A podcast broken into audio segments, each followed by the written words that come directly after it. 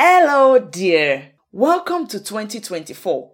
This week, our anchor verse is from Psalms chapter 118, verse 64, which says, This is the day the Lord has made. I will rejoice and be glad in it.